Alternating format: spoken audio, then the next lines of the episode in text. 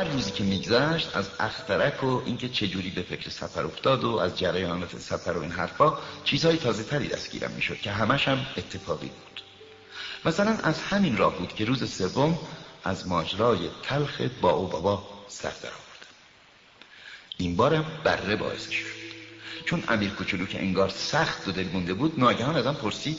باروها بطورم می‌خورن دیگه مگه نه؟ آره همینجوری. چه خوشحال شدم. نتونستم بفهمم این موضوع که بره ها بوتارم می‌خورن اهمیتش کجاست. اما امیر کوچولو در اومد که بود با بابارم می‌خورن دیگه.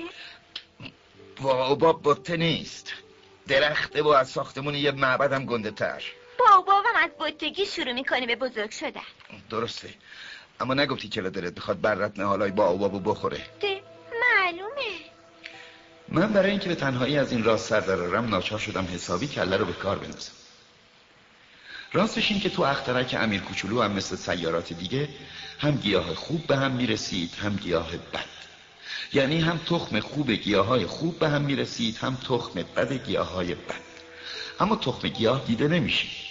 اونا زیر خاک به خواب میرن تا اینکه یکیشون حبس بیدار شدن به سرش بزنه. اون وقت که شق و میاد اول با کمرویی شاخک باریک خوشگل بیآزاری به طرف خورشید می‌دونه اگه این شاخک شاخک تربچه ای گل سرد چیزی باشه میشه گذاشت برای خودش رشد کنه. اما اگه گیاه بدی باشه آدم باید به مجردی که دستشو خوند ریشه کنش کنه.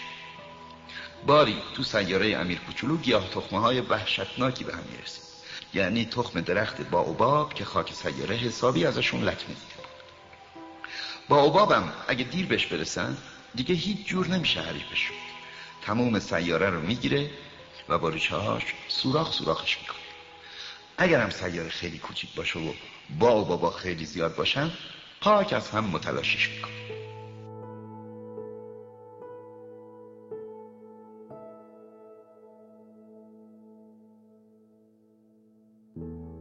مردی ز باد حادثه بنشست مردی چو برق حادثه برخاست. آن ننگ را گزید و سپر ساخت وین نام را بدون سپر خواست. ابری رسید پیچان پیچان چون خنگ یالش آتش بردشت برقی جهید و موکب باران از دشت تشنه تازان بگذشت. آن پوک تپه نالان نالان لرزید و پا گشاد و فرو ریخت.